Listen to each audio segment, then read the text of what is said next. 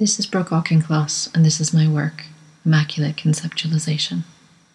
This piece is called Interaction. A few years ago, I attended an interactive art exhibition Gray Area in San Francisco. There was a piece in the exhibition that used spectators' cell phone frequencies to map out patterns on the wall. I was inspired by this creative interrelationship and I created this piece. Interaction. A woman sits on a subway.